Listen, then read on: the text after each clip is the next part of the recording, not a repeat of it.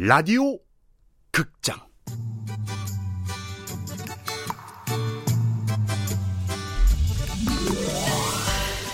퇴계 이황이 된 고교 일진 라이언.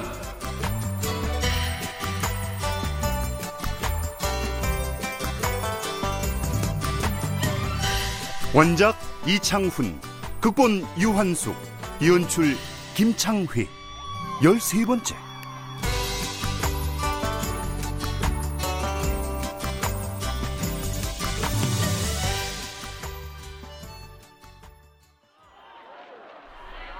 눈에는 눈, 이에는 이. 우리도 똑같이 짓밟아줘야지. 안 그냐? 범털클럽 악동들은 화산고 조털클럽 애들이 라이언에게 당한 안갚음으로 하이 실종이라고 불리는 태산고 여학생에게 복수한 것이니 범털클럽이 되갚아줘야 한다며 라이언을 부추겼다. 그치만 직접 피해를 당한 하이 실종도 경찰에 신고를 안 하겠다는데. 그러니까 우리 범클의 책임이 더 막중한 거지. 우리마저 가만히 있으면 화산고 새끼들이 우리 학교 애들을 진짜 물러볼 거라고. 그래, 모르는 척 넘어갈 수는 없지. 아니, 쏠까? 이번 일은 우리 범클장인 라이언이 원인을 제공한 거잖아.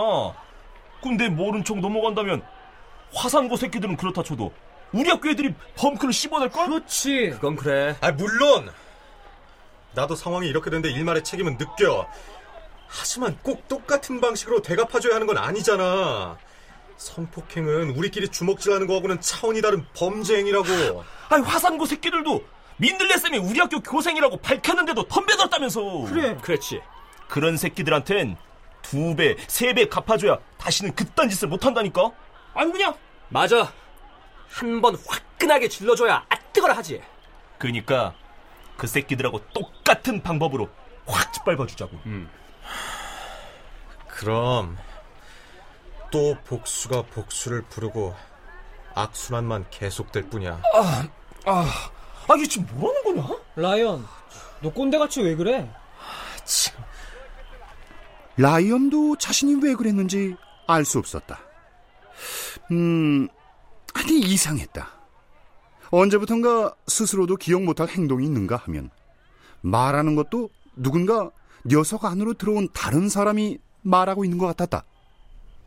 아, 진짜 라이언 너 좀 이상해졌다. 내가 뭘? 지난 금요일 점심시간에도 밥 먹고 벤치에 같이 누워서 졸고 있다가 뻘떡 일어나서 운동장으로 갔잖아.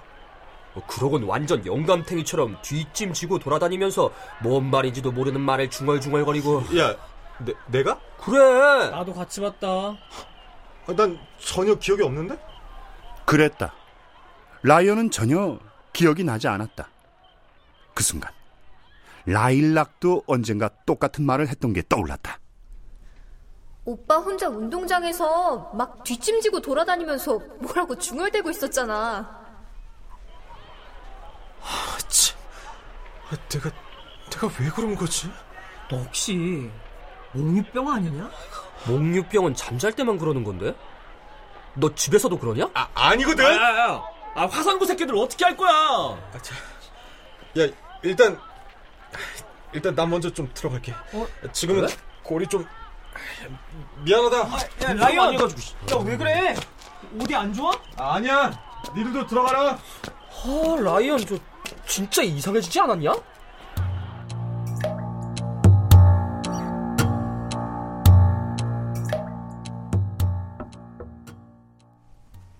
범클 악동들의 말대로 라이언이 이상해진 게 분명했다. 시시때때로 뒷짐을 지고 운동장을 걷는 기이한 행동뿐 아니라 마음가짐 역시 달라져 있었다. 빡 터지게 경쟁해서 좋은 대학 들어가고 또 대기업 들어가면 뭐하냐? 성아버드같이 싸가지 열나 없는 재벌 3세 십장생한테 욕이나 얻어 처먹고 손바닥이나 마르고 닳도록 비비고 살걸. 그건 노예 생활이나 마찬가지란 말이지.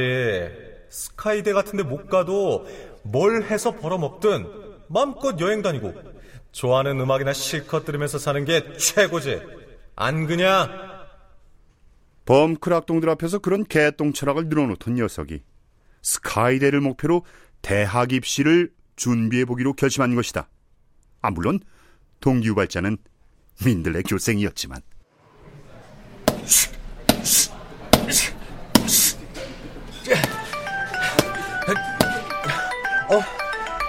민들레 누나다.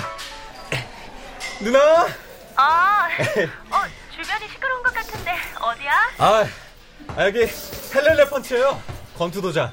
뭐? 헬렐레펀치? 무슨 권투도장 이름이 만화 같아. 진짜 웃긴다. 그래서 더 재밌게 열심히 운동하고 있죠.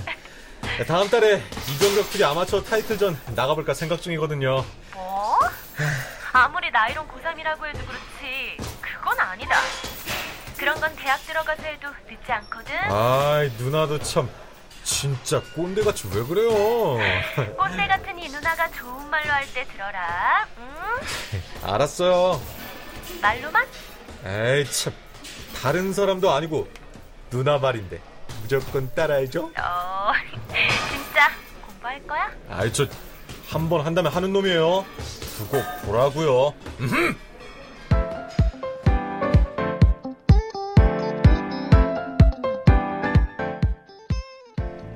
이야, 사랑의 힘은 위대했다. 공부하는 탐을 쌓은 채 음주가무에 주먹질이 나고 돌아다니던 녀석이 민들레 교생의 말 한마디에 모든 걸 접고 공부에 전념하기로 했던 것이다. 오, 오빠 지금까지 공부하고 있던 거야? 왜? 아니, 자다 화장실 가려고 나왔는데 오빠 방에 불이 켜져 있어서 난 오빠가 불 켜놓고 자는 줄 알고 끌어들어왔지. 됐으니까 가서 자라. 에이, 오빠 완전 고1 때로 돌아간 것 같다. 엄마 아빠가 보면 좋아하실 텐데. 뭐 마실 거라도 갖다 줘? 됐어. 나한테 신경 끄고 가서 잠이나 자. 에휴, 사랑이 뭔지. 뭐? 오빠 이러는 거 다 민들레쌤 때문이잖아. 아니야? 야, 가서 잠이나 자라. 어? 알았어. 근데 어쩌냐? 그렇게도 사랑하는 민들레쌤을 학교에서 볼라 해도 얼마 안 남았으니 철들자 노망나고 정들자 이별이라더니 그 말이 꼭 맞네. 이 지지배가 가서 자라니까. 네. 소희는 물러가서 잠이나 자빠져 자겠으니 오라버니는 계속 열공하시옵소서. 아이 진짜. 참. 그러고 보니 민들레 누나를 학교에서 볼 날도 진짜 얼마 안 남았네.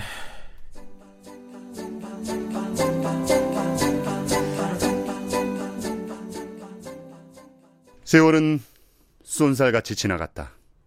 이제 다음 주만 지나면 민들레 교생은 교생 실습을 끝내고 학교로 돌아가야 할 때가 온 것이다. 라이언은 날짜가 하루하루 지나갈수록 자꾸만 초조해졌다. 몸이 멀어지면 마음도 멀어진다는데 매일같이 학교에서 보다가 못 보게 되면 아니 학교 밖에서 가끔씩은 만날 수 있다고 해도 나를 남자로 받아들이기는 더 어려워질 거야. 교생 실습 기간이 끝나기 전에 민들레 누나의 마음을 확 잡아놔야 하는데 어쩐다. 민들레 교생과 어렵사리 누나 동생하는 사이로 발전하게 됐는데 여기서 헤어지게 된다면 관계가 발전하기는커녕 더 멀어질 수도 있는 일이었다. 민들레 교생을 다시는 못 볼 수도 있겠다는 불안감과 초조감에 밤을 하얗게 지새운 녀석은 다음 날에도 종일 그 생각에만 매달렸다. 그리고 용기를 내서 데이트 신청을 했다. 누나, 이번 토요일 날 같이 라이딩 가지 않을래요? 우리 처음 만난 양평으로. 직접 말하긴 쑥스럽기도 하고 만에 하나 민들레 교생도 당황할 수 있겠다는 생각에 문자를 보냈던 건데 근데 민들레 교생에게선 아무런 답이 없었다. 왜 이렇게 답이 없지? 나랑 단둘이는 못 가겠다는 건가? 그래서 그 핑계거리를 생각하느라고 꿈을 대고 있는 거야? 그럼 난 어떡하지? 그럴싸한 핑계를 대면서 못 가겠다고 하면 그 다음엔 뭐라고 하면서 꼬셔야 하냐고. 진짜 라이딩도 하루 종일 고민한 건데. 그때였다.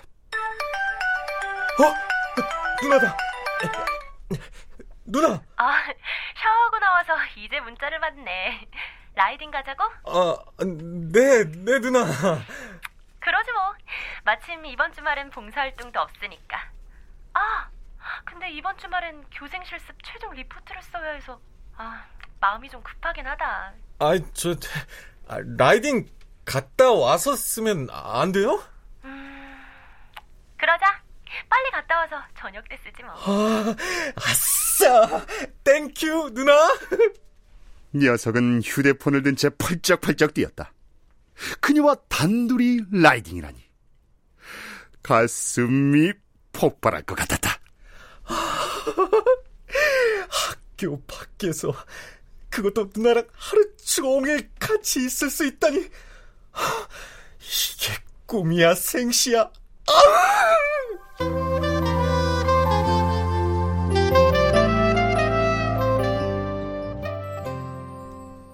자, 드디어 토요일이 왔다. 전날 밤 설레는 마음을 가누지 못한 채 잠을 설쳤건만 녀석의 얼굴엔 그 어느 때보다도 생기가 넘쳐 흘렀다. 야, 누나! 안쪽으로! 뒤에 차 와요! 너나 조심해! 저 앞에 갓길 쉼터 있죠? 거기 잠깐 서봐요. 오케이. 아침 일찍 반포대교 아래서 만나 양평 쪽으로 앞서거니 뒤서거니 호흡을 나누며 달리다 보니 어느새 정오가 넘었다. 누나, 배 안 고파요? 조금. 지금 몇 시지? 12시 30분. 벌써? 그럼 어디 가서 밥 먹자. 어디가 좋을까? 조금만 더 가면 해장국집 있을 거야. 거기 가자. 오호, 어제 한 잔 달리셨나? 어허, 왜 말이 짧아졌지?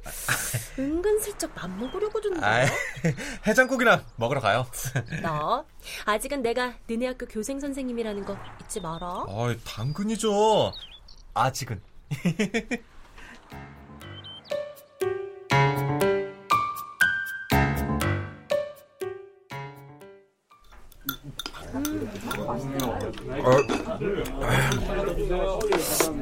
해장국이 개운한 게 서울에서 먹는 거랑 다른데요? 너 해장국집도 꽤 다닌 모양이구나? 하기사 태산고 일진 짱이니. 지난번에 화산고 애들 4명을 한 주먹에 때려 눕힐 때부터 알아봤다? 순간 녀석은 숨이 멎는 줄 알았다. 사실 민들레 교생과 가까워질수록 가장 큰 고민이 범털클럽 짱이란 거였다.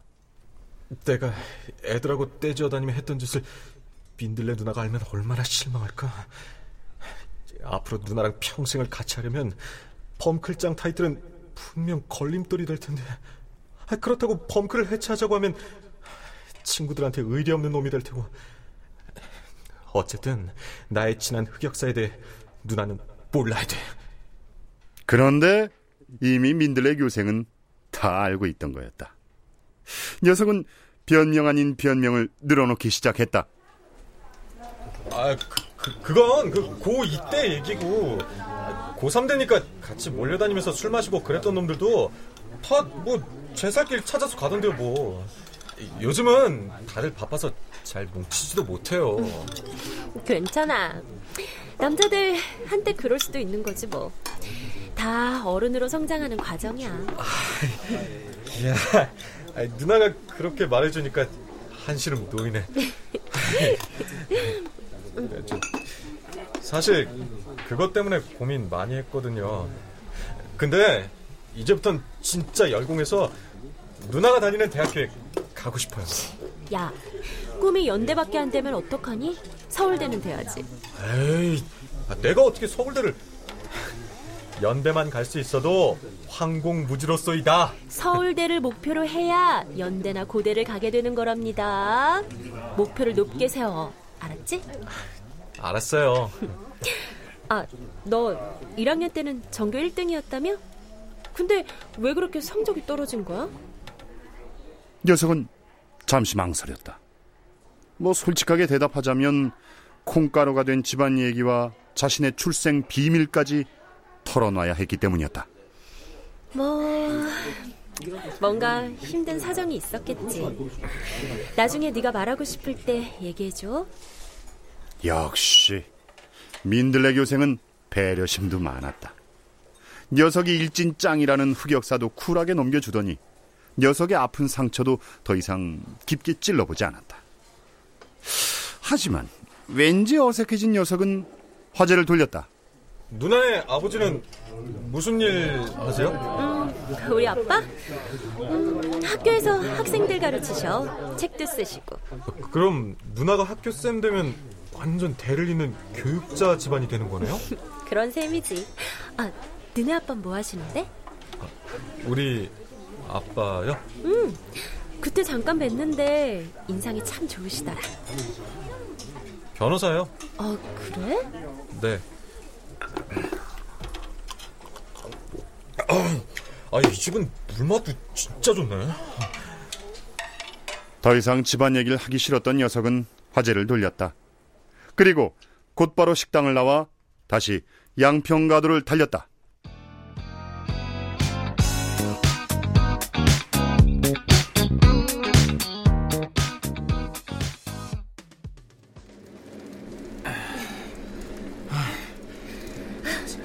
라이언, 전에 네가 넘어져서 쓰러져 있던 데가 저기쯤일걸?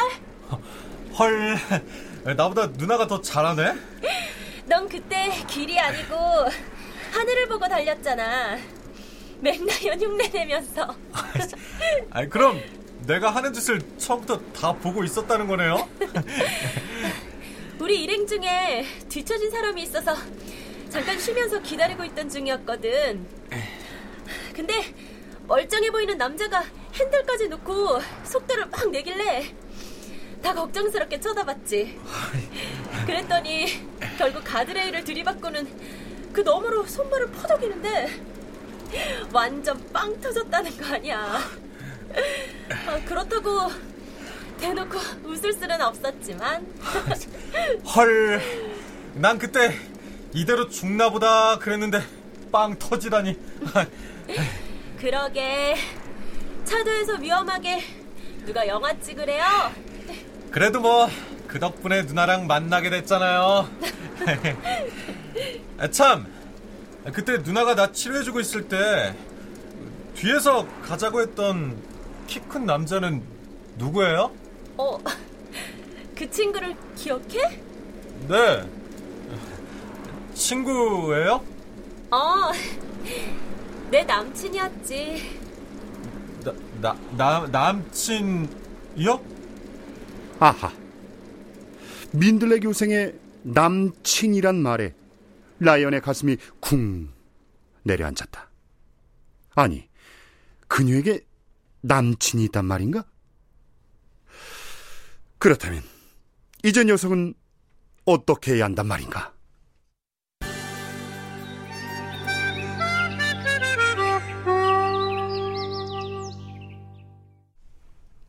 출연 사문영, 박노식, 박진우, 이승준, 석승훈, 서다해. 해설 원호섭. 음악 박복규. 효과 안익수, 노동걸, 정영민. 기술 이진세.